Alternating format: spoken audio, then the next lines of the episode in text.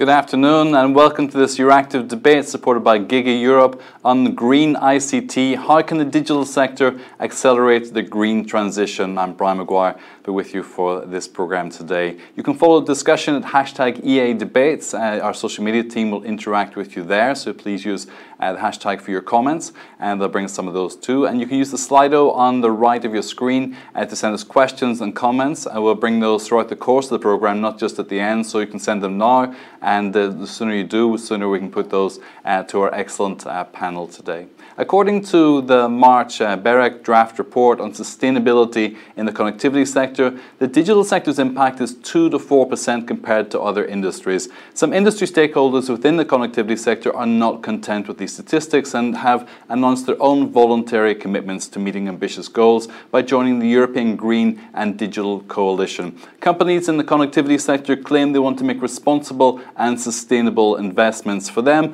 one of the key challenges will be to balance their role as enablers of green and digital transformations with the operational resources required to implement their own sustainability efforts. While several of the EU's Green Deal and Digital Decade 2030 uh, targets require upgraded infrastructure and increased private investment, connectivity operators within uh, this consistently evolving sector must contend with increased demand. They want to see predictable and harmonized regulations to facilitate sustainable and responsible investments, which ultimately uh, benefit consumers. In this debate, we'll discuss how, through collective action and multi stakeholder approaches, uh, Europe can enable a green and digital transition that works works for all. Now, joining us today, we have a really uh, stellar panel, starting uh, with uh, Daniel Mes, a member of cabinet of uh, Frans Timmermans, uh, the Executive Vice President of the European Green Deal, the European Commission.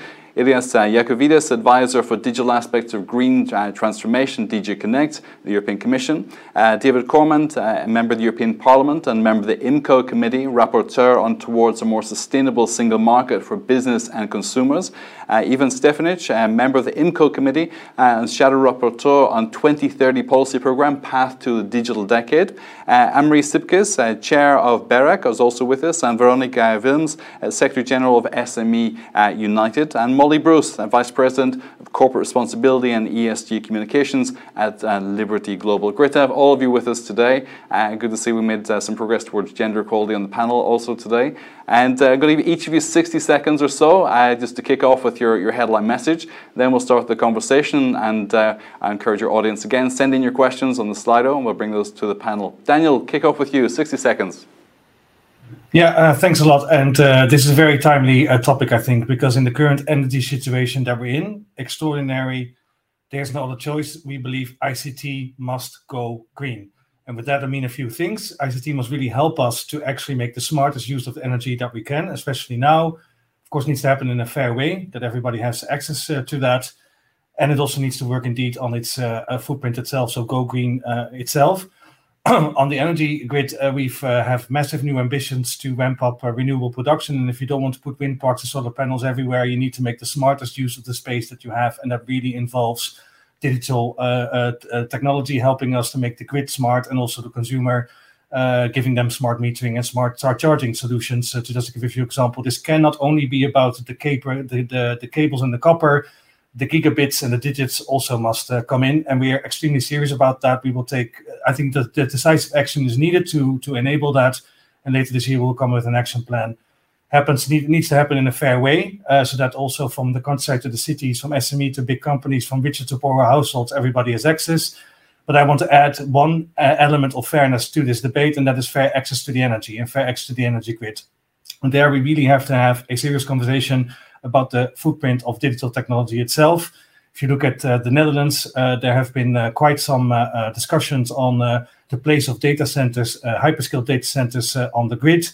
The result of the energy capacity that it needed was that households and businesses needed to be put in the queue to get connected to the energy grid itself. And the revolt in one town, uh, Zeewolde, became so big that the data center was put on hold. And that is now really becoming, especially in this energy situation, quite a serious discussion uh, to have. Uh, given the fact that by 2030, uh, the, the, the, the, ICT systems will take 20%, almost 20% of our electricity, it's calculated, or um, will be the top three buyer of renewables. And we need to spread that energy in a fair manner. There's no need to panic. Uh, that's my message also because I don't want to sound too dark here. There's no need to panic. There's just a need to plan because we have solutions. We believe you can have data centers integrated into the energy system and use the excess heat to uh, warm up households. You can indeed have uh, solid measurements of the uh, of the impact of digitization on uh, on the environment and on citizens, so that you can take informed decisions. BEREC also on the panel has also seen the issues, so there's a lot to work with. But there's my main message today that we now really need both sides of the coin no EU Green Deal without digital, but uh, digital now really, especially now in this situation, must really go green itself. Thank, Thank you, Daniel. Excellent. I wasn't going to panic, but now that you mention it, um, I may just do that. Ilias, over to you. 60 seconds. Thank you. Thank you. Good afternoon. So, digital transition and green transition are the two priorities of this commission. And Daniel just explained, and he's the representative of the green transition. The digital transition can have a conflict with that green transition. And that conflict we have already identified and we are working on it. And that means making the data centers climate neutral, making the telecoms greener, and we will talk more about that, and making the devices more circular. I'm sure David will talk about the problem of the material efficiency in digital sector. What, what I would like to highlight is how do we manage synergies of those two? It's not obvious that digi- digitalizing energy system or agriculture will give you sustainability benefits. There is a very specific band and conditions under which you have triple win economic, social, environmental. Those framework conditions to make sure that we have a sustainability benefits have to be developed and have to be measurable and have to be guiding both governments, policymaking, and financial institutions. This is what the Green Digital Coalition is about. And if I had to select two sectors of top priority, how to digitize energy sectors so we can get more renewables in first. Second, how to make a transition to circular economy is where digital can really show the power of decoupling our economy from ever increasing use of natural resources. That is the power of digital that we have to tap into, making sure that we minimize the rebound effect. Thank you, Ilias. Um, David, over to you, 30, 60 seconds. Yeah, thank you. Good morning. Thank you for your invitation at this meeting. You hear my English is very bad because I'm French. And in France, when we go to school, nobody learn us uh, other language. We, in school, we just learn uh, everybody in the world speak French. But when we become adults, we realize it's not the case. Sorry for that. Thank you for this meeting because uh, I think I don't want to panic, Daniel, but uh, like uh, Greta Thunberg, I think we need to panic a little bit because for the moment, uh, the transition, the ecological transition, and the uh, uh, the ECT, the, the digital transition, is presenting by the committee, by the European Union, like the same things. But in fact, it's not the same things. The ecological transition is uh, it, it's a vital necessity. Uh, digital transition is a tool. It is the first things. Second things, for the moment, we don't make uh, serious today about the impact of the numeric, uh, about uh, energy, but uh, like like Ilias just said, the impact of material of the of the digital revolution. For the moment, this revolution is a catastrophe, ecological catastrophe, because all the, obje- the object connected uh, need a lot, a lot, a lot of things to uh, build it. And for the moment, we haven't got uh, standards to uh, uh, have uh, circular economy with that, eco design with that. And I'll try in English today to talking about that with you because it's major moment for the European Union. It is the moment, the momentum now to decide which digital revolution we want. If we make a revolution, a digital revolution like uh, uh, is it the situation now? Digital will not a solution for the planet. It will be the contrary. It's necessary to make a good uh, legislation in European Union to make a well sustainable uh, digital revolution. Thank you very much, David. Uh, Ivan over to you, 60 seconds. Thank you very much, Brian, and good afternoon, everybody. From my point of view, really, digital and uh, green transitions they complement each other and they are very much dependent on each other. So, digital transition is not possible to be achieved without uh, green transition and, and vice versa. I think what is very important to find a way how to get there, and uh, we have uh, approved recently in the European Parliament the report which is called Path to the Digital Decade, and uh, we described uh, for upcoming eight years goals in four main areas. So we are talking about re-education, about uh, infrastructure, about e-government for citizens, and also what is very important, how to support business uh, environment. So all goals should be set in line with Green Deal goals, and uh, SME stress tests should guarantee that the national plans uh, will be friendly also for small businesses. We shouldn't forget the fact that most jobs are created by small businesses. I have to say that European Parliament is even more ambitious than the European Commission. For example, regarding uh, some objectives, uh, we improved not 80%, uh, but we put even 100% of citizens, uh, they should use uh, electronic ID by 2030 and uh, etc. So also we extended support for unicorns via European Digital Innovation Hubs, and we added a new goal by 2030 uh, that the union uh, should be competitive and uh, uh, sustainable data cloud infrastructure should be put in place with high security and privacy standards and should be compliant with union's data protection rules. So all goals i think are very very important in our digital transition and there is a, a lot of challenges for coming years which uh, are necessary discussed not only today thank you very much thank you Ivan. Anne-Marie 60 seconds Thank you, Brian, and uh, thank you for already mentioning the report that we at BEREC have uh, have prepared.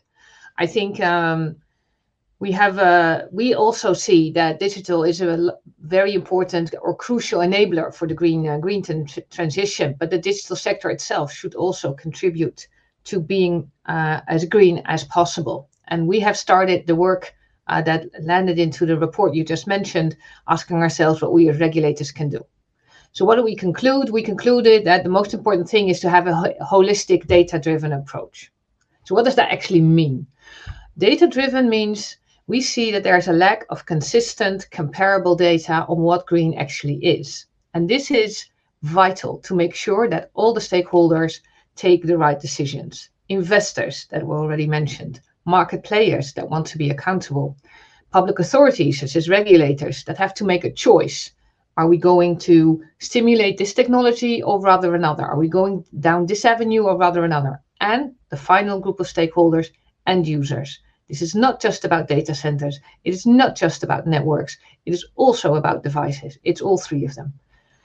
And making sure you have the right, right data to enable people and stakeholders to take the right decisions um, is vital. And to achieve such a set of consistent data and consistent methodology to measure exactly where we are and where we want to be, you have to have a holistic approach, setting everyone around the table. So that is our next step as BEREC making sure that everyone is around the table and trying to get our heads around the better data to make sure that we can decide uh, upon the right actions in every single market that we regulate. Anne-Marie, thank you so much. Uh, Veronique, 60 seconds.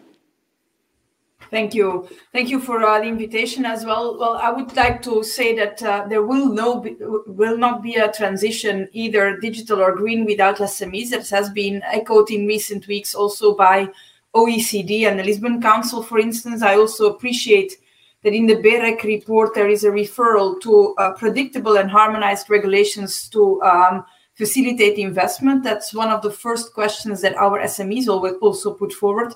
Create, create clear and stable objectives and rules so that they know which investments to make now to get to where they have to get, for instance, by 2030. A second point is ensuring investment capacity. Uh, many SMEs have uh, a negative impact from the COVID pandemic on their investment capacity, so uh, we need to take that into account. Apart from that, we also have to ensure the necessary skills development, and as also referred to already by, by several speakers, uh, the technology uh, development. And for that, I believe that DG Grow, along with Digital SME Alliance, has launched a call in the past few days uh, concerning green ICT solutions from SMEs to make the transition on the green and the digital side. So that's uh, also something we are carefully monitoring. I look forward to further discussing uh, the other topics with you. Veronique, thank you. Molly, over to you, 60 seconds. Thank you, Brian, and good afternoon, everyone. Coming from the perspective of a fixed and mobile connectivity provider, we see opportunity and responsibility in our role as both major operators in our markets as well as enablers by the connectivity services we provide. Liberty Global's operations deliver a total of 85 million connections across the UK and Europe today. And as a business, we want to create impact without doing harm.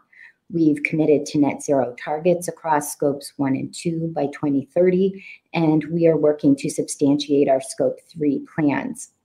We're focused on renewable energy, reducing e waste, and creating circularity for our products. Now, as an enabler, we see connectivity as being inherently critical to a net zero future by allowing other sectors to be more resource and energy efficient, as well as supporting sustainable innovations. And this means that we invest substantially in the technologies such as fiber and 5G that enable more energy efficient use. And we invest to build ubiquitous networks so that digital innovations um, have the scaled access that they require. So, as we look at Europe's green transition, we see it requiring three things policy that stimulates technology agnostic investment and innovation, standardization, as I think was mentioned, of how we measure ESG targets, so what good looks like, and broad engagement across public and private sectors on a shared path toward common goals. Thank you, Molly. Uh, thank you for, for each of those. It's concise. And uh, let's go. I like what Ilias uh, pointed out in terms of economic, social, environmental uh, wins and how we get uh, how we get the guiding principles for sustainability benefit out of that as well. Ilias, let's go build on this uh, a little bit more as well. You know, what are the guiding principles? What are the, the metrics that need to be taken into to consideration if we're going to achieve these synergies that you, you mentioned? Right. At the moment, the way we measure is very much top down theoretical analysis averages what we imagine a good look you know good uh, results or the good outcomes of digitalization are we need to start measuring the real life pilots and real life deployments. And that's what we set out to do with the green digital coalition to cross fertilize this kind of a theoretical models of estimating the potential of digitalization to actually getting to measuring the real effects and learning from it where are we doing harm without even planning for it every every digital solution has to be designed with the sustainability in place. So we can kind of plan on the known unknowns but there are many unknown unknowns that we are in reality facing when we're doing precision farming pilots or when we do connected mobility or when we do smart cities that need to be that we need to learn. We need to really get the data and start building it in the design and usage and guidance how to use these solutions to get to, to stay in this narrow band of triple wind. And those bands are the boundaries are not very uh, obvious. They are very tricky. And that's what we're trying to do to actually see how we can with the real data identify them to the end users. It can be mayors, it can be individual citizens, what actually it means to use this digital device for triple win, but it can be mainly also financial institutions because major percentage of all the finances will go for sustainability. At the moment, digitalization is not on the menu of sustainable finance. We just got the first breakthrough with EU taxonomy, but the conditions are still very obscure. It's not robust and easy to understand condition for financial institutions to use and to be guided to finance uh, sustainability. Thank you. This triple win, Daniel, you know, you, said that ICT will account for 20% uh, of electricity as well.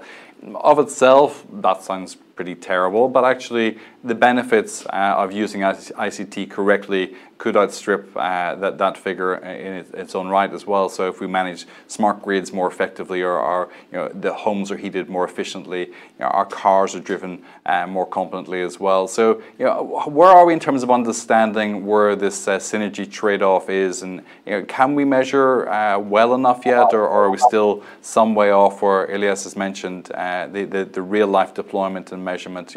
Where do you see the picture right now? Can, are we going the right direction and ICT can manage this? Daniel? Yeah, I think that the work that Ilias and his colleagues are doing uh, on, on these measurements is extremely important. Uh, it, it really is because this is sort of the ingredient that you need to make sure that people uh, uh, don't panic and that that I hopefully will be right that if we plan right we don't have to. So uh, these, these measurements are uh, the key, and uh, some of them are better developed than others. So, so what Ilias is doing is extremely important, and for us it will actually help us to shape the political decisions that you that you need to take, and for that you need to know.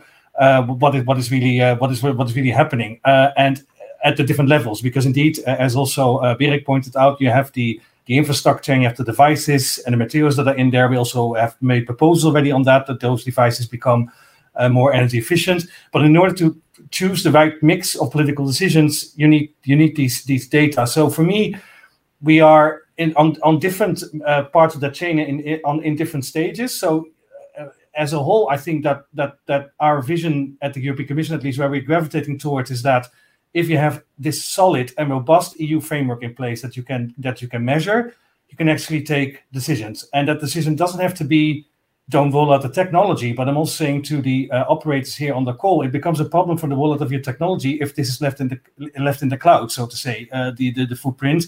Because I see that in the uh, in the Netherlands, I think it's good that the accountability helps in order also for the for the rollout of the tech uh, of the technology, so that you so that you don't have to decide that you stop that, but that you can take another type of decision. And I always use the, the, the example of, of mobility as a, as, as a service, uh, which is sort of this app that you can use and then choose a bike or a car or public transport uh, uh, to move around. Lots of people always say, well, we don't want that to make sure that, uh, that, that, that actually more people go into shared cars than the public transport. You can look at these measurements and then you can, as a city, if, if you believe that something is really happening, you can take an informed decision and say, listen, I want public transport to be more of a backbone. So you can sort of take a political decision to to mitigate uh, uh, some of these uh, effects. So that's why it's really important. And uh, we have to see if the EU level comes in. And then we have these parts of the chain where we already know that there are massive challenges, and that is on uh, infrastructure like uh, like data centers. That's why we've made proposals already in our energy efficiency directive to to tackle this, given the energy use that I just outlined. Um, and I think that also in our action plan, we need to follow up with. Uh, I really believe we need an energy label also for data centers because okay. that does also really helps all the people to make the right uh, choices. And um, on the devices, uh, other people have come in on that already. Uh, we are uh, really on that uh, on that ball too. Thank you, Veronique. In terms of SMEs, uh, do you feel SMEs are sufficiently embedded in this process as well? You, you need uh, dependability, you need predictability, you need some foresight as, as to how uh, SMEs can, can plan ahead, and they don't have this capacity that large scale businesses do in terms of uh, investment or, or uh, you know, changing a path of direction within a reasonable time as well. Um, you know, and yet we're more than 90% of the European economy in terms of SMEs. So are SMEs embedded in this decision-making process, or are they are they participating well enough uh, for your liking? Well, I think that uh, we are doing uh, the best we can at the moment, but we have been echoing uh, in the past few months that uh, there needs to be a stable framework. Um, the, the, the, for instance, the targets towards 2030 have to be clear now if you want to make uh, investments to reach those targets targets by 2030. And I don't think that's uh, an issue specifically for SMEs. I think that even big companies uh, face a challenge there because you have a certain investment time frame. If you invest now, that will have an impact on the on the targets you can you can reach by 2030, and that also has an impact on your further investment capacity in the next few years. You have to make depreciation on those investments as well. So that's a, a first element that I think uh, hasn't been taken into account sufficiently, also in the in the policy uh, process. Uh, a second element, and, and I do agree that uh, there needs to be measurement. Uh, you need to measure and you need to have figures to know where you are going. On the other hand, uh, a big concern we have at the moment with all the different reporting um, proposals that are ongoing, you have the CSRD, taxonomy has been mentioned, uh, sustainable finance in general. Those are all additional reporting requirements that will ask a lot of uh, time investment and, and, and development especially from small and medium-sized companies. Um, and that's the fear that we have that at the moment they might invest more in in the in the reporting than really actual actually making a change on the ground. So those elements for us are quite quite important to see how to move forward. Um, and then in general, uh, I believe that it was OECD who also uh, clearly indicated that investments at the moment from from member states from OECD um, uh, target around 3% uh, of SMEs, and the rest of the of the support measures are more invested into, for instance, public authorities and, and bigger companies. So I think there the awareness also needs to to create to be created and, and raised more um, than we have already been able to do. That uh, if you want to make this transition and if you want to really make a change uh, in reality in real life, that you will make you will have to make a bigger investment and a bigger uh, support for small and medium sized enterprises Okay, thank you, Veronique.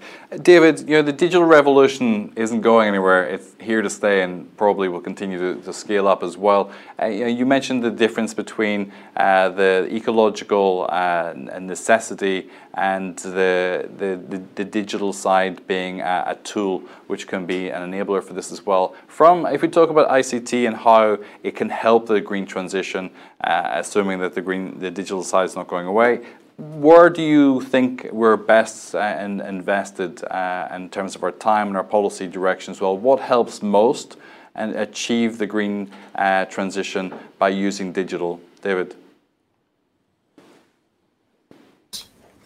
Mm, thank you. It's, it's, it's a difficult question. I think in beginning, we need to make reflection what we need, really need.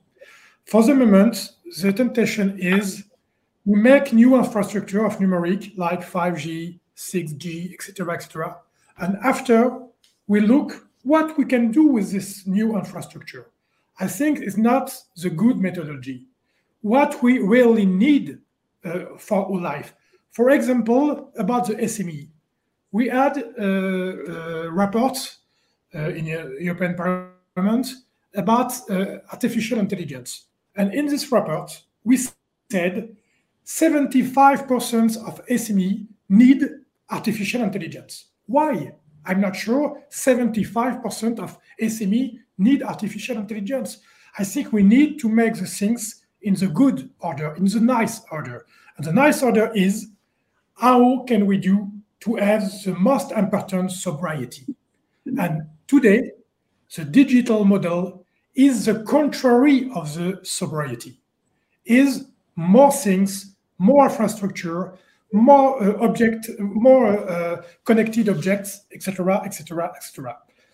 We uh, make with the Greens, uh, uh, we, we ordered a study, a study about the overall impact of digital technology.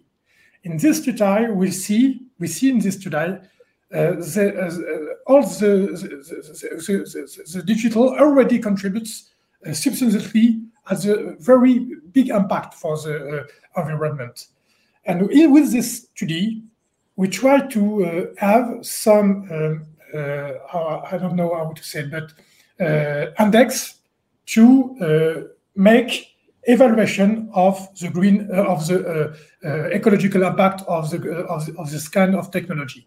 And we said we we, we propose to have um, standards to build this uh, connected object to have transparency about the impact and the repairability of this object. We will make some proposition to uh, have a digital more durable, more reutilizable, etc., etc. But for the moment, is not the standard of the digital uh, economy. Uh, the, the economic uh, model of the digital economy is the contrary of that. Okay, thank you, uh, David. Uh, Anne-Marie, data-driven approach was uh, part of your headline, and uh, Daniel and Ilias have also touched clearly uh, on this as well. Um, I just want to bring Ilias in just a moment on SMEs, but uh, just to, to, before that as well, data-driven approach to link it to investment and what SMEs need need as well. You know, do do you see the metrics on the horizon that we need for this?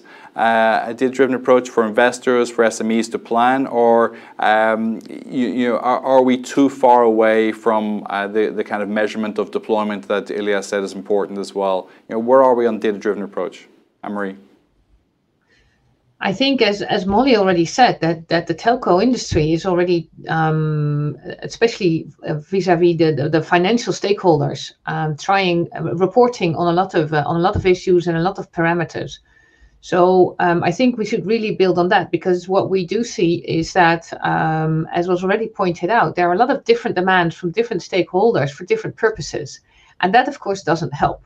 I mean, if you have to report on aspect A of your network uh, to one party, aspect B to another, and aspect C uh, for the next, and these are all kind of kind of having something to do with greening your infrastructure, for example, then everybody just gets confused and nobody knows what to do. For example, um, when you look at uh, the new state aid guidelines, then choosing as a state to um, subsidize uh, the rollout of fiber or 5G to remote areas, um, there is uh, also an aspect of looking into uh, the most sustainable um, technology to be used, which is, of course, something that we would all advocate. But then you'd have to look what metrics to choose. And then I think maybe there's uh, more a tendency towards too many metrics um, so that you cannot see the, the forest through the three trees.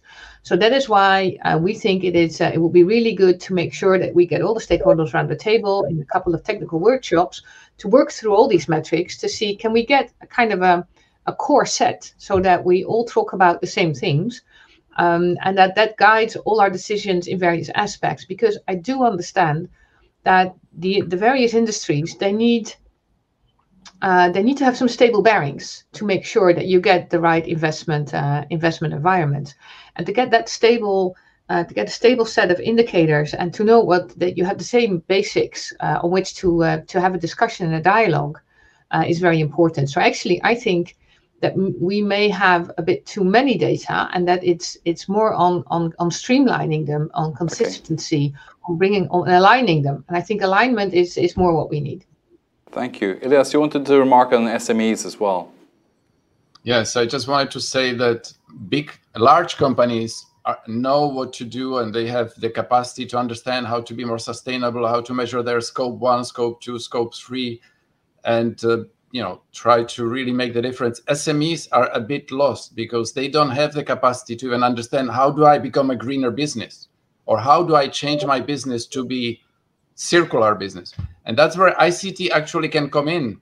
Ict can come in to organize more efficiently the buildings. They don't maybe need all these buildings. They don't need all this you know transport. Maybe there is a logistical issue that ict can help on their own footprint. But more importantly they can rethink their business to be more circular and i'm talking to some of the retail businesses that would try to become product as a service where they can make money by selling the same thing second and third time if they collaborate with the refurbishers, repairers, remanufacturers, so they can actually take back some of the products they sell, make them repair, re, you know, refurbish, and they sell them again. So there are new ways of doing things. They should not be scared of the green transition that I will be forced to sell less objects, so my profits will go down.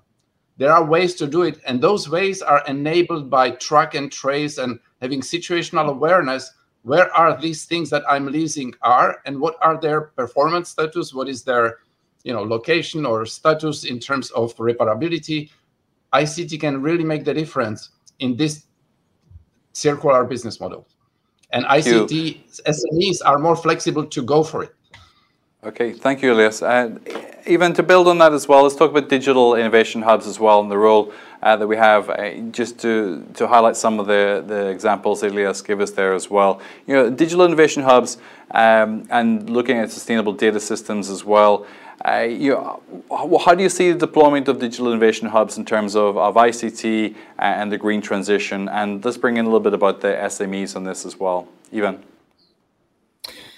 Yes, I think digital innovation hub is a pretty important uh, idea, and I'm I'm absolutely sure that's a very important idea also for um, improvement of infrastructure for um, SMEs. SMEs will benefit from that because uh, SMEs need uh, better infrastructure. They need also better access to the capital, of course, but uh, uh if, they, if they have uh, better access to information, better better working environment, uh, and also if they can share their ideas, uh, it can um, they can benefit from from uh, this new environment. So, I think. Um, generally, we have to talk about the improvement of infrastructure, improvement of access to, capital, and also improvement of um, say having skilled labor force. We very often forget about the issue of uh, labor force. I think if we talk about digital innovation hub, there is a chance to get uh, better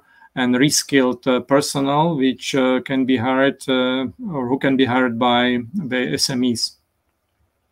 Thank you, Daniel. Just in terms of, of innovation and investment uh, as well. You know, the, we can't. We're not going to stand still with this. Different companies of different sizes all need money put into innovation as well, and how they spend that money to achieve uh, green outcomes as well as as clear their, their market objectives as well. You know, from from the policy standpoint, how are we incentivizing large and small businesses to innovate but in a green way?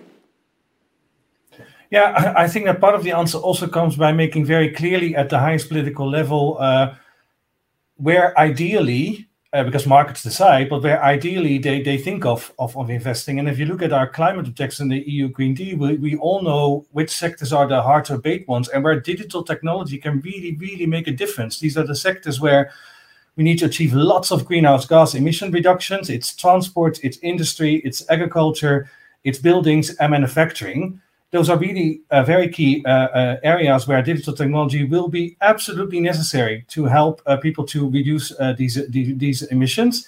And those are exactly also the priority areas that Ilias is working on uh, with the data measurements. so there's a complete mirroring of these of these objectives. So the, the priority areas that I've outlined are the ones that we will work on first to indeed give businesses, big or small, the, some, some of the investment certainty that is needed. And as Ilias also mentioned, uh, uh, the, the label for the sustainable investments will then also become uh, more important. We already know where uh, some further action is needed, but where we still believe this is uh, uh, doable, because if you look at some of the infrastructures that we've talk, been talking about, unfortunately, all the energy efficiency gains by technology, according to all the studies, seem to be outweighed because we will consume more. so there will be more use of it. So it's an area where we will work on it, and we have done this already. Like the data centers, for example, have already a so-called taxonomy label. If they comply with certain uh, requirements, they're sustainable. Investment can also uh, go there and count as a green investment. So that is very important. And uh, um, coming back on the role of SMEs uh, as well, uh, I think that also the point that um, uh, BEREC also made on the data-driven approach is really important here. We really want SMEs to be part of this transition. We also want them to be part of the investment that we need in all these areas that I've mentioned. And I think that the sharing of data in these common data spaces could also be really a helpful uh, tool for SMEs to be a part of this. And of course, in a trusted environment, in a secure environment where they don't have to be afraid that the next competitor will walk away with that data. So everything that, that we've been doing on proposing uh, data sharing and a fair, uh, fair data access will be important to uh, empower uh, these SMEs to be part of it because you know they are the innovative house of of Europe too. Thank you, Daniel. Veronique, you wanted to follow up, and then I will go to Molly on green investments as well. Veronique. Yes, uh, thank you. I would like to indeed come back on the digital innovation hubs and, and what Ivan already put forward there. I think uh, it's important that we also make sure that the digital innovation hubs are close to the SMEs, uh, make sure that they have a, a, a good outreach, uh, also cooperate very thoroughly with the SME organizations who are first in line in, in contacts with, with small and medium sized enterprises uh, to indeed make sure that they get access to the right technology and also get the right training for the staff, but certainly also for the entrepreneur who needs to make sure that his or her company is uh, is ready and that uh, new business models are uh, considered to to get a way forward. Thank you, Veronique. Uh, Molly, just to follow up on, on what uh, Daniel was saying, and, and we're going to take some questions uh, from our audience. So I just encourage you to send in your questions right now. Uh, Molly, green investments, uh, from, from your company and, and what you see from your peers uh, as well, what does green investment really mean to you? Is it just about the taxonomy, or do you have your own criteria for what green investment should look like, which go beyond what will actually be, be required? Yeah, it's a great question because I think, you know, for us, it encompasses a little bit of everything. Um, certainly, we have, you know, areas of our business that look at ventures that do have, um, you know, parameters that we, you know, we want to to comply with certain green elements. We, um, you know, that that's certainly important to us. Um, just building on what Daniel said um, about you know emissions and just what investments can do probably from a broader perspective. I mean, we know that energy accounts for about three quarters of EU's greenhouse gas emissions. So we know that addressing energy usage is key to reaching the Paris Agreement goals. Um, in terms of you know our role in and the ICT sector being part of that solution, um, you know, we've actually partnered with EY focusing on, you know, a, a report on how to mitigate energy consumption in key emitting sectors and activities such as energy, agriculture, manufacturing, and, and buildings. And for us, you know, we, uh, in a macro perspective, we've highlighted use cases for reducing emissions. So, just to, to give you a couple of examples, um, you know, on our 5G network. You know, we see a future that has drones connected to our network. Um, we've we've had use cases where Swiss farmers can analyze real-time images to detect the position of weeds and thereby reducing herbicide usage by 90%, pesticide usage by 80%. Um, we've seen a Dutch company in the Netherlands um, use building management systems powered by gigabit connectivity. Again using real-time data on room you know collecting data on room temperatures humidity co2 levels and being able to reduce energy consumption by up to 30% in older buildings and up to 10% even in newer buildings so these are just a couple of examples um, outside of the more traditional things that you think of such as smart transport smart cities um, that we look at our sector and ourselves ultimately having a substantial opportunity to to create impact. Thank you, Molly. Just to continue on this for a moment, is you know, I'm in Brussels today, but I live in Washington D.C. and the the 5G network is substantially better than it was six months ago, and it will continue to, to improve. But it seems to me we're still far from what we could describe as a 5G infrastructure which um, can create smart cities. So clearly there's a massive amount of investment necessary for that to happen. But it is already apparent that uh, the organization of society, particularly for, for vehicles and, and home heating as well, this, this is something which is tangible uh, already. Now, yesterday we did a, an interview with um, uh, the executive uh, vice president of Yara International, which is an agricultural um, uh, company. They deal with uh, fertilizers, and they were saying how they use. Uh, you touched on uh, farming here as well. How they use digital technology to help farmers uh, plan more efficiently with the fertilizer, and the consequence of that is a massive reduction in, in nitrogen uh, as well as, as carbon uh, as uh, usage too. And not only that, but they're using the same kind of technology to reduce carbon, uh, uh, their carbon footprint in the production of the fertilizers in, in, the first instance as well. So, you know, from their perspective, that's investment in, in a, a green investment, not just themselves, uh, but in, in farmers too. You know, is there a tipping point in terms of investment? Are, are large scale companies, uh, is this reaching the boardroom in a, a, new way and is it happening more quickly than before or is this still a theoretical uh, mood which is uh, not quite actionable yet uh, at the board level? I, I think it goes back earlier to to your question about 5G. So Today, it's about 14% of populated areas in EU have access to 5G. So if we want to be able to drive these solutions at scale, we, we have a ways to go. Um, you know, certainly we're, we're further ahead on our fixed network. Um, you know, we're offering one gigabit services, you know, to 96, 95% of, of our own footprint. Um, but I think I think 5G, you know, the use cases are there. They're proving out. Um, how far they're reaching boardrooms and and you know how close they are on on roadmaps and um, what investors are looking at and what the decision makers of companies are looking at. Um, I think it's you know I think it's a little bit further out, and it goes back to the point about investment and making sure that you know we continue to invest, our sector continues to invest, but also that we're stimulated to do so. Okay, thank you. We are going to take some questions now as well. Uh, please send in uh, your questions now. If you can tell us who you are, where you're from as well, it's helpful just for some context too. Um, question to Daniel Mes. Um, um, fairly predictable answer, I think, but the question is interesting. The share of ICT in global greenhouse gases emissions rose from 2.5% to 2013 to 3.7% in 2019. Shouldn't we consider restricting the use of digital devices for usages that make environmental environmentally sense, uh, environmental sense, for example, control of heating systems. I support the reduction of uh, digital devices for teenagers. This would be a, a personal uh, approach um, for environmental reasons, of course. Daniel, you know, th this is.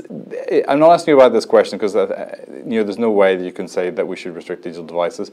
But the idea of how uh, the public sentiment um, can shift. And what you saw in the Netherlands example you give about uh, the electricity prioritization as well. You know, are, are we going to see a, Gilets jaunes movement which uh, uh, you know, pushes back against uh, digital consumption or the prioritization of, of uh, digital uh, energy use as well? How do you see that?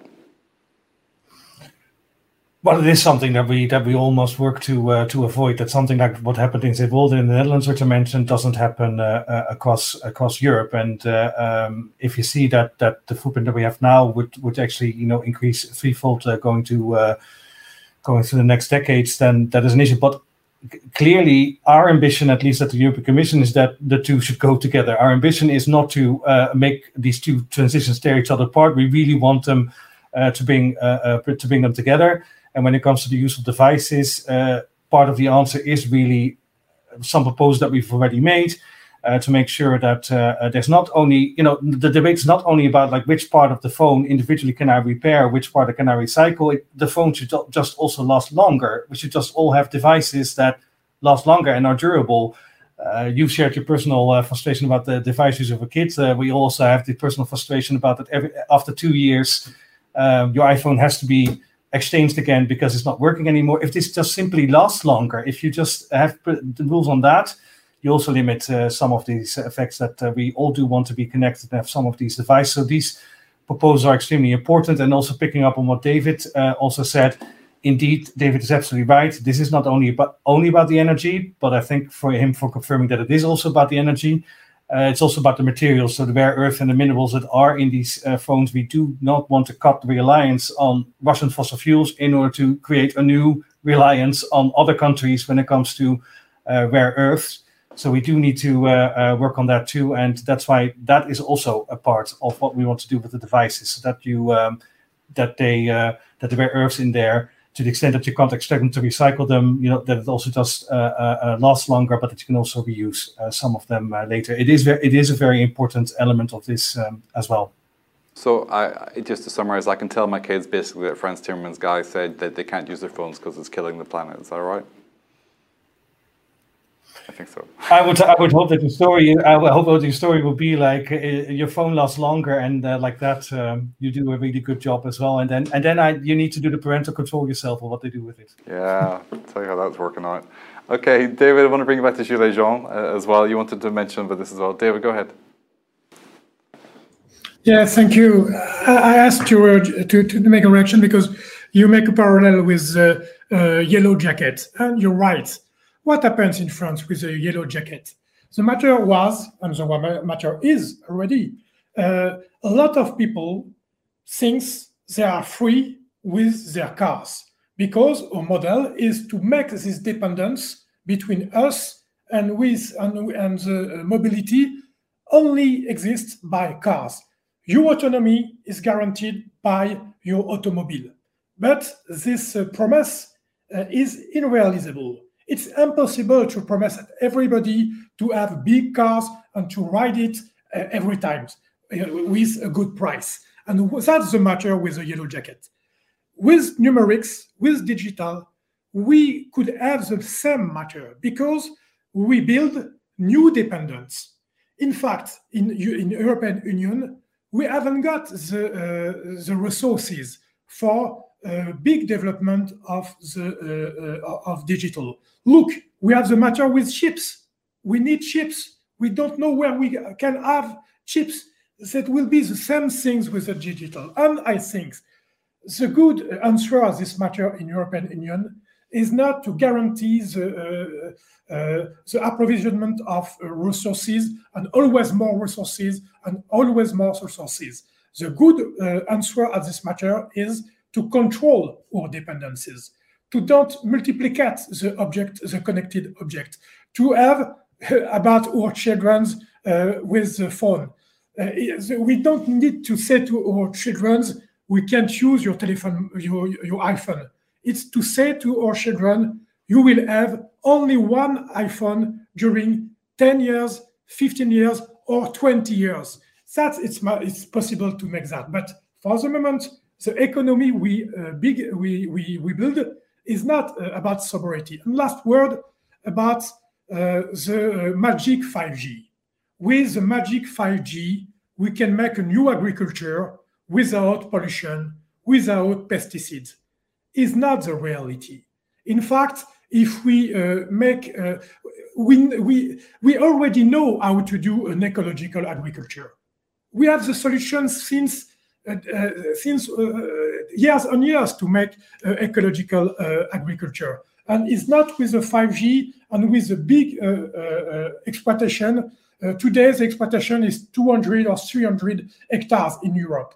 With the digital solution, is not a real solution. With the digital solution, what we want, uh, 2,000 uh, hectares of uh, agriculture exploitation, I don't think it's a good way to make the future of European Union.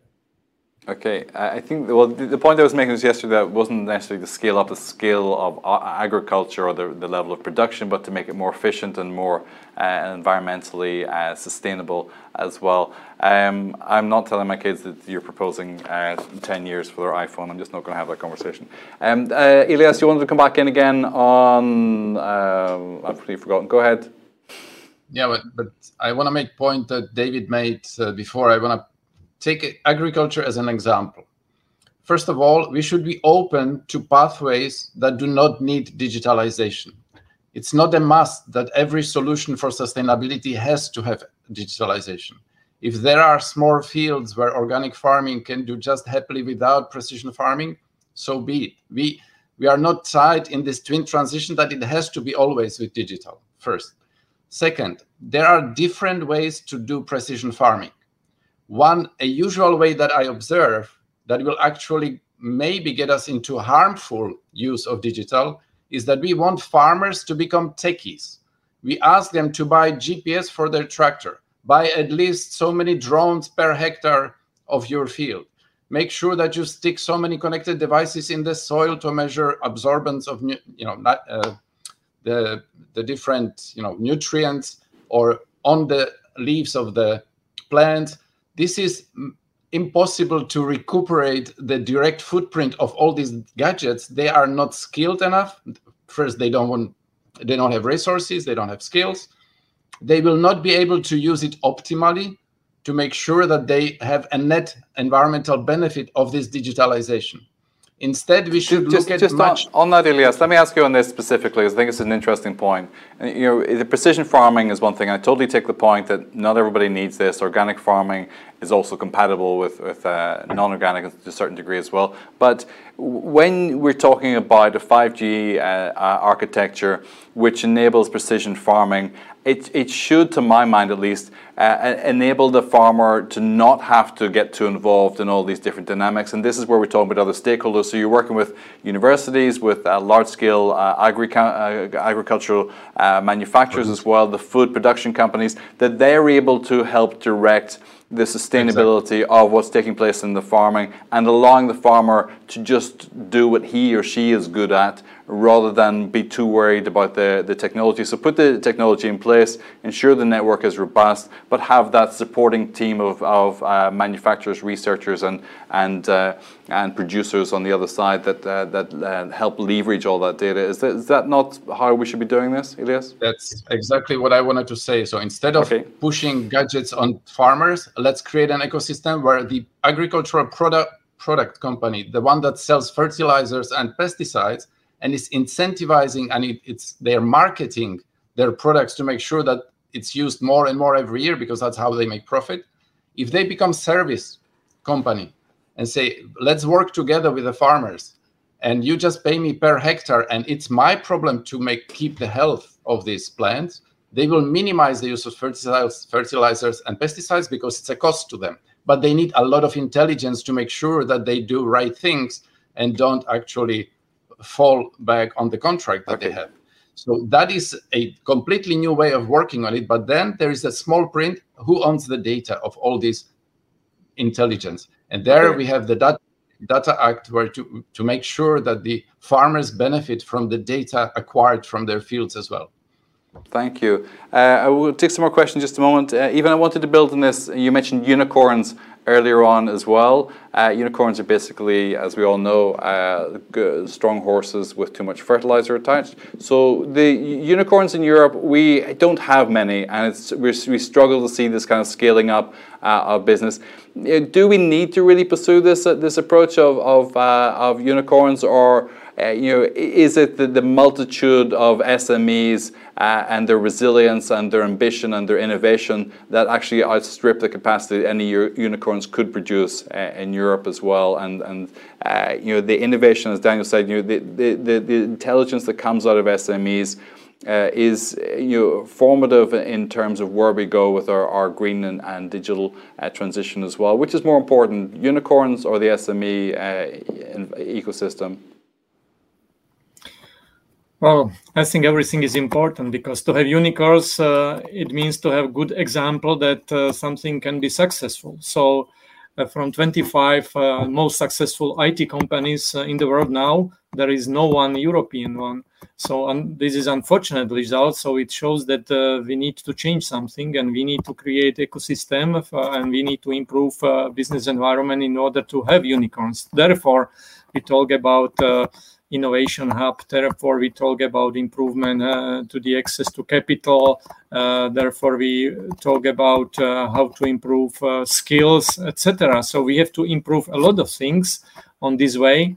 But uh, to have really uh, some unicorn, it it shows a really good example how to go ahead, and it is important example for all SMEs. So I think um, it is connected. Everything is connected. Definitely, we have to uh, current situation shows that uh, we have to improve uh, business environment and we have to improve a lot of things in digital transition uh, which can uh, mm, improve uh, and create better conditions for companies which can grow because we have a lot of smes we have a lot of good ideas but the problem is that they do not have really right um, business environment and many of them they realize their ideas outside of europe so it shows that we have to change something just uh, on the digital innovation hubs, we have a question here specifically on this from Olga Bilichenko. She asked, I would like to ask about the innovation hubs. There are clear objectives, but what are there clear objectives per industry and what is the process to join one of those in an area of interest? Uh, thank you for the question, Olga. Uh, Ivan, you got a, a quick answer on that? Well, I, I would just uh, repeat myself, but uh, I think uh, what what uh, we have to do once again improve access to capital, but we have to also invest uh, the, in the right way public money. We have a lot of uh, public money put in place, for example, in a recovery and resilience facility. Uh, but uh, I think these these plans are quite different country by country. So I would appreciate uh, really some kind of unification, some kind of uh, standardization, not only in terms of reporting, but also how to how to put these uh, sources together uh, in order to have better results, also for digital innovation hubs. Okay, thank you. Uh, question, let's go to Anne-Marie for this, uh, from Bernardo Matos uh, from Bentley Systems. When thinking of infrastructure like electricity grids, water management systems, what role do the speakers see for digital twins as a tool to help achieve the green transition? You got a take on that, uh, Anne-Marie? Not on digital twins per se, I think, but we have been talking about how to enable uh, the digital helping these these smart grids, which are uh, which are going to uh, uh, to prove an opportunity, which is something different than uh, than whether it's really be realized. And I do see that, for example, my colleagues in Ireland have um, have allocated specific spectrum specifically to to manage the smart grid. So we do not have to wait for the full 5G universe to unfold we are already, as regulators, looking at a spectrum and spectrum allocation. And also as BEREC, we're looking into making sure that uh, that there is capacity in, in frequency to make sure that all these that, that companies that have solutions like the ones that, that Ilias just described, that, that there is a potential and that there's frequency to be used and that there is space to to create these uh, these innovative solutions and make sure that you can bring them to, to, to the market. So I personally cannot wait to um, uh, for these solutions to arise uh, because it is the promise that we have with with the new technology. But as with all promises, um, uh, the proof of the pudding is uh, is in the is in the eating. Thank you, Anne-Marie. Uh, Daniel, just on, on standardization as well. You know, it's something I hear again and again from from uh, blue chip companies. Their frustration at lack of standardization. They, they want to invest in projects in Europe. Uh, they look to the Chinese market and they, they have a standard there. They can put their money there. German automakers are just a prime example. Qualcomm uh, and others uh, in terms of IP and, and, and chip manufacturer as well you know, why are we still hesitating when it comes to ICT standards as well? Are, are we just trying to get it right, or do we not? Um, do do we just not know which direction we're going to go in with with some standards and with IP decisions as well, Daniel?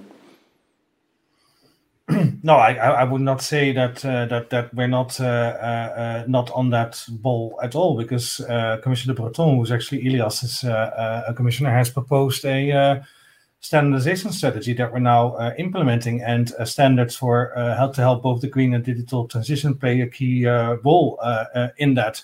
So perhaps also Ilias can can can step in on on that if if need be, but also picking up on the digital twin point that was just made. I by the way also thought that, what uh, Anne-Marie said on the way that uh, some of these regulators are allocating spectrum, so the frequency to use uh, for a telecom network, I think it's super interesting what she just said, that, that some of this can also go to these energy players that come with these smart solutions for the energy grids. I think that that is really lauded, and uh, hopefully that the type of work continues because that immediately brings um, benefits to this. Uh, and digital twins uh, uh, are important um, because if you take, for instance, if you make a digital twin of the energy network, you can really predict, oh, the renewable energy needs to go in now, congestion may arise over there. We need to anticipate before it actually really happens. That can make sure that you don't have the situation right now that you have to choose between, well, a device or uh, or be connected to the energy grid. But nobody wants that result, and the and a digital twin can help there, and that's why we will make uh, very concrete announcements actually on that uh, when we come with an action plan for uh, for for energy because we really want to launch something really concrete on uh, on exactly this uh, topic, the digital twin of the um, energy system. Thank you, Daniel. Thank you for that. Ilias, any just uh, supplementary remarks there uh, on the standardization? Okay. Our biggest kind of a biggest project and initiative called Digital Twin of the Earth, where we actually trying to create a model where we can use it for environmental, climate, uh, extreme weather conditions. So this is a big project that we just initiated as DG Connect with in cooperation with others like DEFIS and Copernicus Services and others. The digital twin is something you can apply as a manufacturer to make sure that you understand how to build the best product car. But we have enlarged it to airbuses and to cities. In the cities, you can have a digital twin of the transport, of the water systems. And that's where, you know, IoTs, these connected devices, 60% of the water network sometimes is lost because of leakages.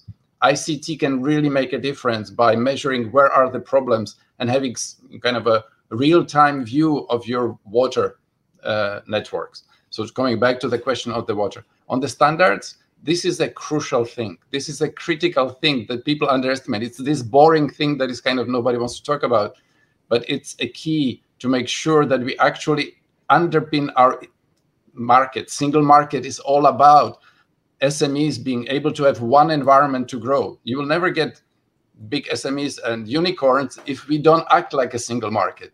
And standard is one of the success, uh, you know, necessary success conditions for that. And we do work with, of course, the European SDO, so ETSI, CEN, CENELEC, uh, and others. But we do also see that this is a global issue. So we work with ITU, yeah, and other even regional standardization offices in Asia and US to make sure that when we think green digital, we have a global agreement of what does it mean to be, you know, sustainable ICT. Thank you. I know that Veronique and yeah, Ivan also wanted to uh, speak on standardization as well. Veronique. Yes, maybe also from the from the SME perspective, uh, I agree with Ilias that that standardization is crucial for the for the green and digital transition.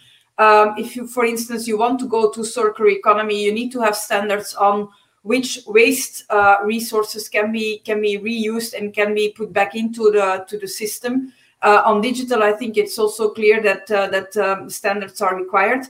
On the other hand, in the, indeed making sure that SMEs can get into the market uh, and remain in the market, standards have to be uh, feasible for small and medium-sized enterprises.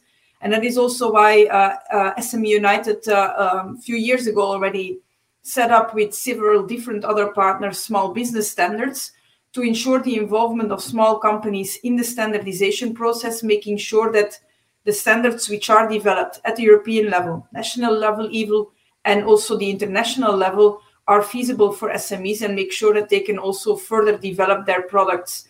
Um, and in that way, SBS is also involved in CEN, CENELEC, ETSI, and also at the international level within uh, ISO and uh, ITU. So I think that there, the, the importance of creating a market and ensuring the market for small companies is a very, a very important uh, element to take into account. Veronique, thank you. Ivan?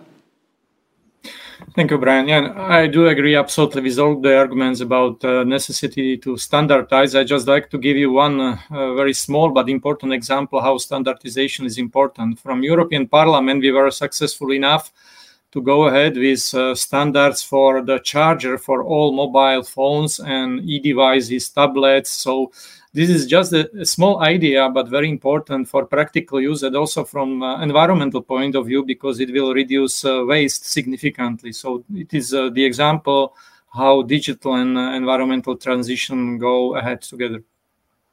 Thank you. Uh, let's take another question or two as well. A remark from Pepe Polymers. Thank you. There's only something worse than the, there's only something worse than training the workers and leaving. Do not train them and let them stay," said Henry Ford. Henry Ford's not online today, obviously. Uh, are there tools that uh, design innovative methodologies to uh, eco-design and promote a thriving local productive model of circular economy based on the itinerant industry 4.0 model? Anybody want to have a go at that?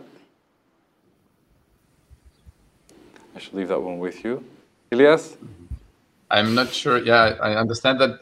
I cannot understand. I, mean, I cannot agree more that if you had had one silver bullet, if you say I can use digital in one area only, I have to choose.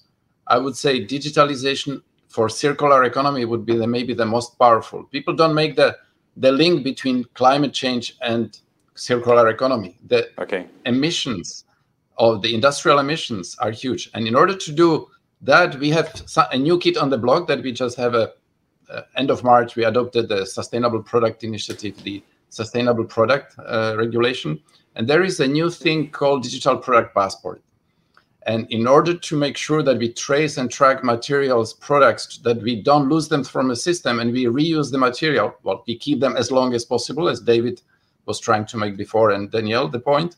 But we also we don't lose the batteries ever from the system, so we know where this material is and we reuse it So we are not dependent as Europe so much on the imports of these materials. We have to manage that material we have. It's a value that we're losing billions every year by not tracking, tracing, and re-evaluating it. Yeah.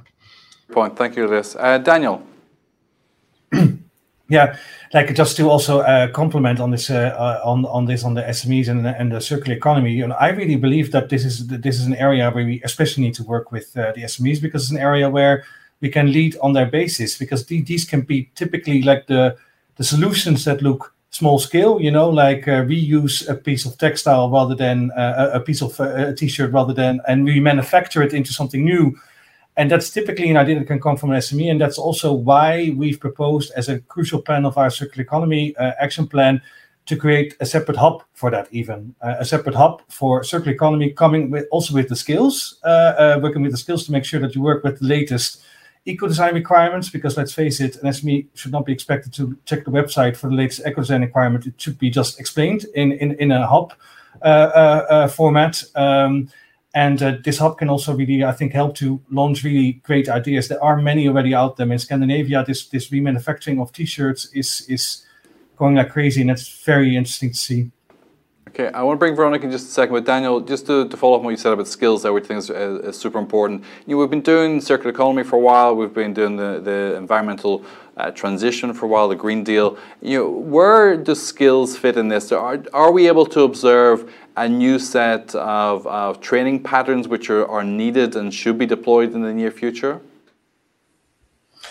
Yeah, like well, here here you have like a, a, a distinction, I think, between the uh, the energy transition that we're all going in, because there you see that, for instance, electrification and software are like crucial horizontal skills. So software as well, uh, uh, uh, that are really good skills to focus on to teach as many people as possible, because that's where new jobs will uh, will arise. Uh, if you take the area of mobility, especially the move to electric cars, they have a lot of software, more of them than combustion engine cars, so the two can really go nicely together. So I would say electrification and software uh, are, are, are in key focus here because it allows people to move from sectors where it becomes more challenging to new sectors where uh, uh, business is uh, uh, booming.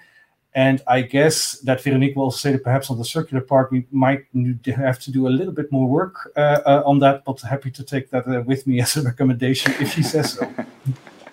Thank you. Veronique, over to you. I couldn't do anything else but uh, confirm now, of course, Daniel. But uh, I think that also social partners are working hard at the moment to indeed map uh, skills, needs, and requirements on, on green transition, uh, making sure that, that we have a good view on, on what are the current needs and the, and the upcoming uh, requirements as well towards the future. Also, pushing them to get uh, the training offer in place across Europe and especially also in those rural areas uh, where for us it's key to also have that that local production and that circular economy going because in in rural areas there's a lot of potential uh, to in in first instance reindustrialize again. And secondly also make sure that we there create the the ecosystems and the business models to really give that circular economy uh, an additional push and, and give uh, the, them the necessary facilitating environment to do so. So I think that um, striking the balance between the global economy and on the other hand, local production and circular economy business models will be will be an important uh, point of attention uh, towards the future with SMEs on board as well. Thank you. Anne-Marie, uh, in your report, your draft report, uh, do you touch on skills in that in terms of connectivity and what's needed in the marketplace now?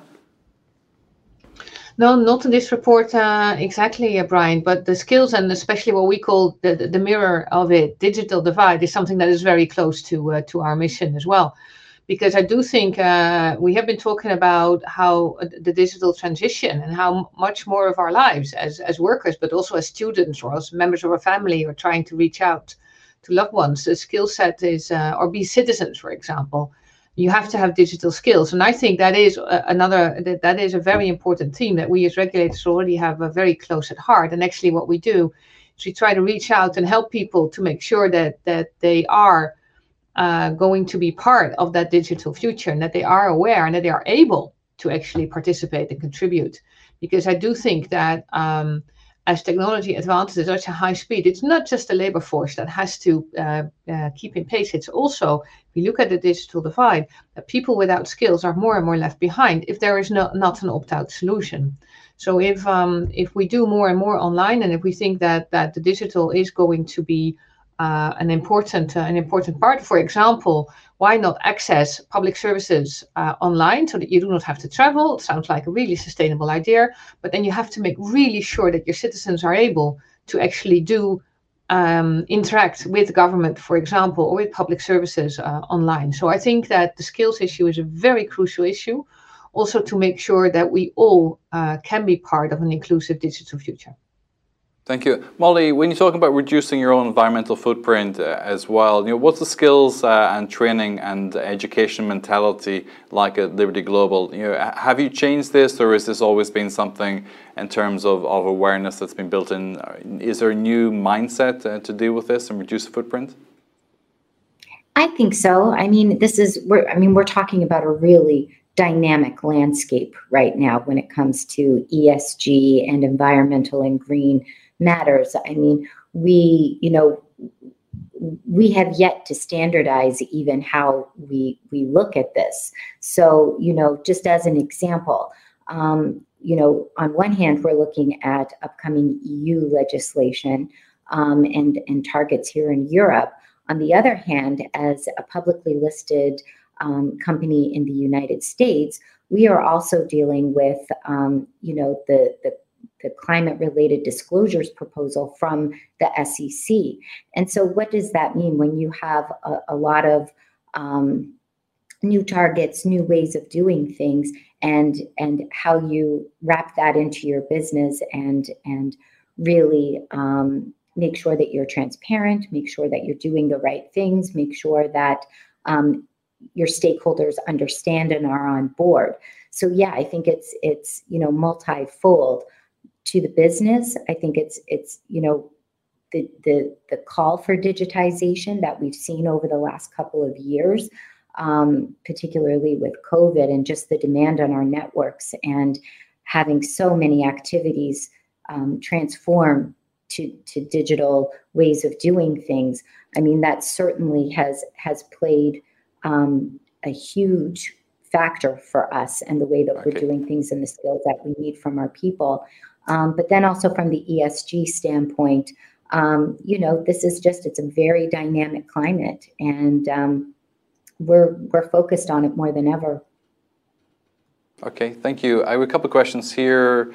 Daniel, you can hit this one at the ballpark. Federica uh, Bordelais, how to finance the twin transition and who should do it? Daniel. Well, like there are lots of like funding opportunities at Europe, but the, the real reality is that uh, both in the green deal transition, lots of investments need to come from uh, from the private sector, and that's why it's so important to have uh, the right framework in place that that uh, um, that that happens.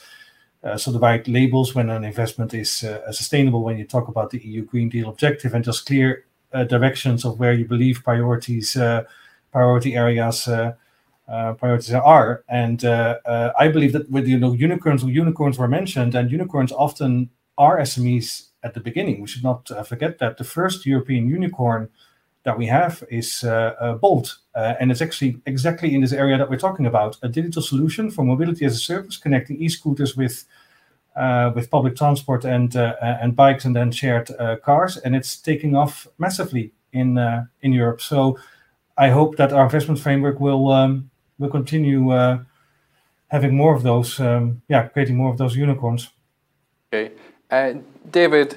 Uh, David, the, the, you've heard a lot, which is clearly going against the grain of, of the direction you would like to see.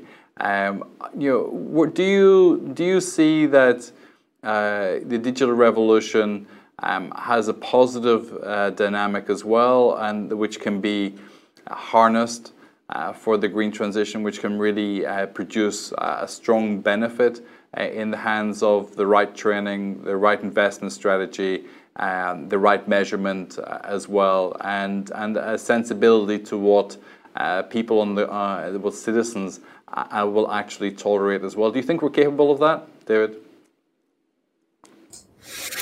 Yeah, thank you, Brian. you're right. I try to make uh, the to make the, another point because for the moment I think we make a lot of dream about uh, digital world. Digital world is a perfect world, is a theoric world, but I think we don't live in a theoric world. We live in the real world. For example, when uh, we talked about digital during a long time, we're talking about immaterial economy. Uh, uh, like if we, we're talking about cloud, uh, we're talking about all that all these things. But in fact digital economy uh, have uh, very material uh, consequences. And i think you know for the ecologist we always try to say be careful. There is what we see but there is uh, negative consequences of this. I, I, forget the word in france in french French sure. is uh, anyway. But you know, there is bad consequences in the real world. but you, but from what from what you've heard today, David, uh, you the idea that the European Union is really trying to measure what's happening, not just theoretically, but actually in deployment as well. You, I, I don't want to put words in your mouth, but we're, we're going the right direction. You should should should you have confidence that with the right measurement that that uh, we, we can do this well to be well with digital, we need, uh, I try to say that, to have a real analyze about the, uh, the life cycle assessment of the products. For the moment, we don't make this today. We don't know the concrete consequences of the digital revolution. You know, in the European Union, we make today about anything. When we want to move some things, there is a study and studies and study to analyze slide to make this new world with digital knows today. We don't know the consequences. The first said, things I, we said, try to make study. study. Second things, we make some proposition about uh, uh, strong eco design to build the, this uh, this uh, uh, this uh, connected object to make addressing mandatory environmental performance labeling to have a, a real looking about the impact of this object. We try to make some proposition about that, and uh, I, I, can I can answer anything about that. Okay. But the first thing is to we need to know in which direction we want to do. My, my uh, I'm afraid we try to make a couple between green transition and digital transition like it's the same things. But in fact, I think it's a, a bad way to think. Okay. Uh, it's the automatical thing to make the two things uh, between. Thank you. Ilias, uh, just a quick comment from you, uh, and then we're going to, to do the wrap up remarks as well. Ilias. Yeah, I mean, on the last point of David, we have eco-design criteria. As Commission, we will publish eco-design criteria end of this year on mobile phones, laptops, and tablets.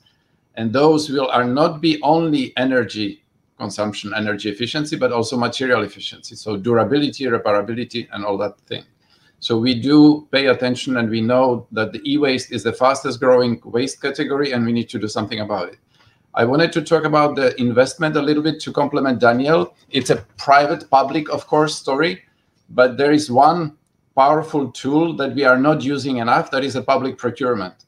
If we could agree that public procurements will be become by default green public procurement, that together with the price, you're also looking on the sustainability metric, that will incentivize even further the need for standard that public procurers can trust it would make a big difference because public okay. procurement makes the big statements on the, on the markets and Thank on the you. jobs circular yeah. economy has a potential for new jobs high quality Thank jobs Thank you. So that you answered Henk's uh, question, the role for procurement. Thank you, Henk, for the question.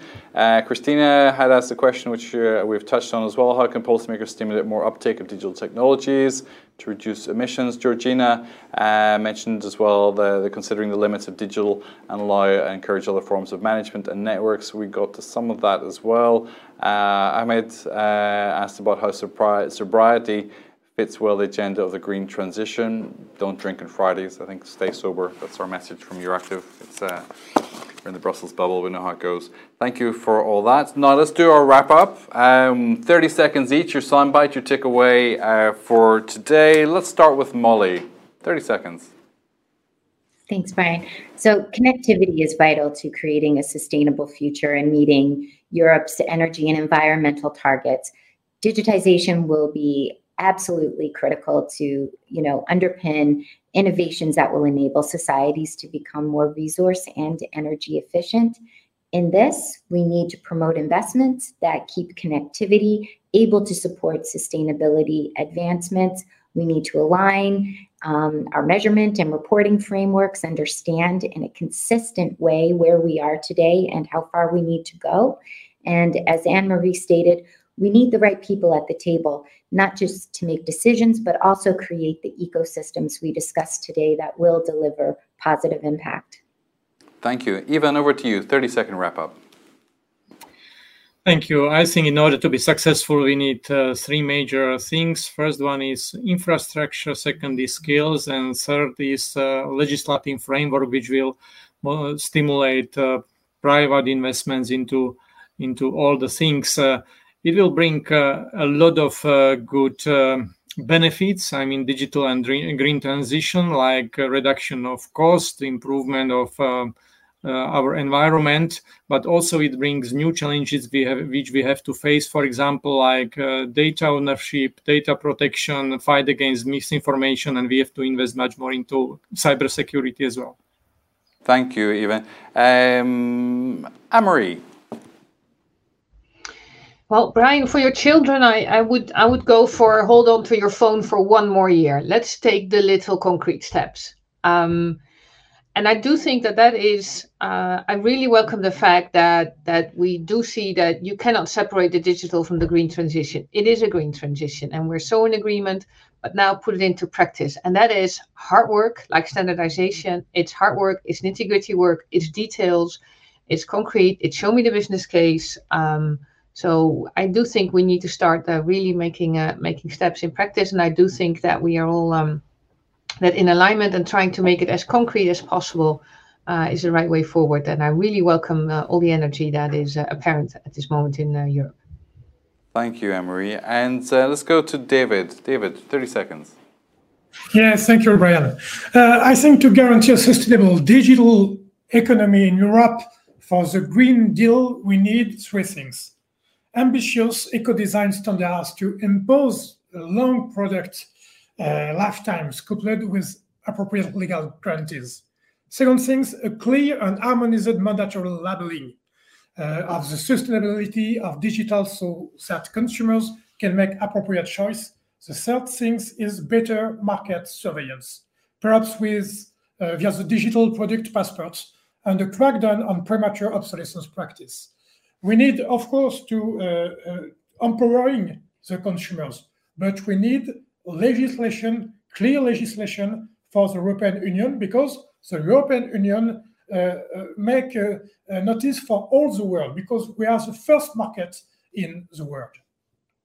Thank you, David. Excellent. Uh, Ilias, over to you. 30 seconds. Yes, most of it has been said. So I will focus on one specific things we didn't mention. We spent 700 billion on recovery and resilience facilities. The plans that member states send us show that the capacity and understanding of this green digital transition is not there. The green part, the 40% of the money they're spending, they are not using smartly the digitalization to green their sectors. Vice versa, the digitalization part and the money they're spending on digitalization, there are not enough indicators to make sure what David just asked for. So if we could intercept before they spend all the money by 2026 to give them quickly some proven cases and that is all of the panelists on their level of uh, interaction with member states to make sure that they still still have possibility to spend more and to deliver more to citizens from this RRF. Okay, thank you so much. And uh, Veronique. Well, I think uh, to enable this this green and digital transition, we need an enabling legal framework. Uh, legislators are working on that, and uh, we hope that they also improve on the inclusion of SMEs. On the other hand, the facilitating environment to allow SMEs to bring those solutions for the green and digital transition and put it in place in the in real life. And then I refer again to the necessary financial uh, means, the skills, the infrastructure, standards, and then the technologies. And uh, I'm happy that Ilias also referred to it. I think making uh, awareness even bigger on what is available, what we can start develop further, and, and make sure that we make the connections between all the actors is key now in the in the next uh, year, year and a half. Thank you, Daniel. Last word. Yeah, like I started by saying that, like in this energy and war situation, uh, ICT must go uh, green, uh, and I think that what I'm taking uh, also away today is like you know you can. I think it's clear that you can only manage what you measure. We had a debate that also had quite some emotions in there on uh, what what the impact of digital technology really is on uh, on the environment. You can only manage what you measure, and that's why this work in these priority areas is so important going forward. And uh, I think that uh, uh, you know ICT should go green, but I sense a lot of opportunities to to unleash digital to help with our climate goals. and I sense also responsibility. It, it only works if digital technology is accountable, especially now, also for its own footprint. But I, se I sense a lot of sense of responsibility on that. And like that, if ICT goes green in this way, I think the society can uh, go along with it. Daniel, thank you. Uh, solid discussion. Well done, everyone. I enjoyed this. Uh, thanks to Daniel, to Ilias, uh, David, Ivan, and Marie, uh, Veronique, and Molly for super contributions today. Also, the team here sweltering in the studio uh, with me right now as well. Zoran, uh, we, also we have Tamara who's just outside, uh, Bonya, Agat, and uh, we uh, thank all the team. Tamara's here actually, right in front of me, and to GIGAEurope for uh, their support today as well. Uh, thanks uh, for watching. Thanks for all your questions and, and, your engagement today. I really appreciate it. If you want to watch it again or to share uh, some of the content or clip the content, it should be available very shortly uh, on uh, the YouTube and the social media. Continue to engage with hashtag EA debates as well. I wish you a very warm afternoon here in Brussels. I'm Brian Maguire. Good afternoon.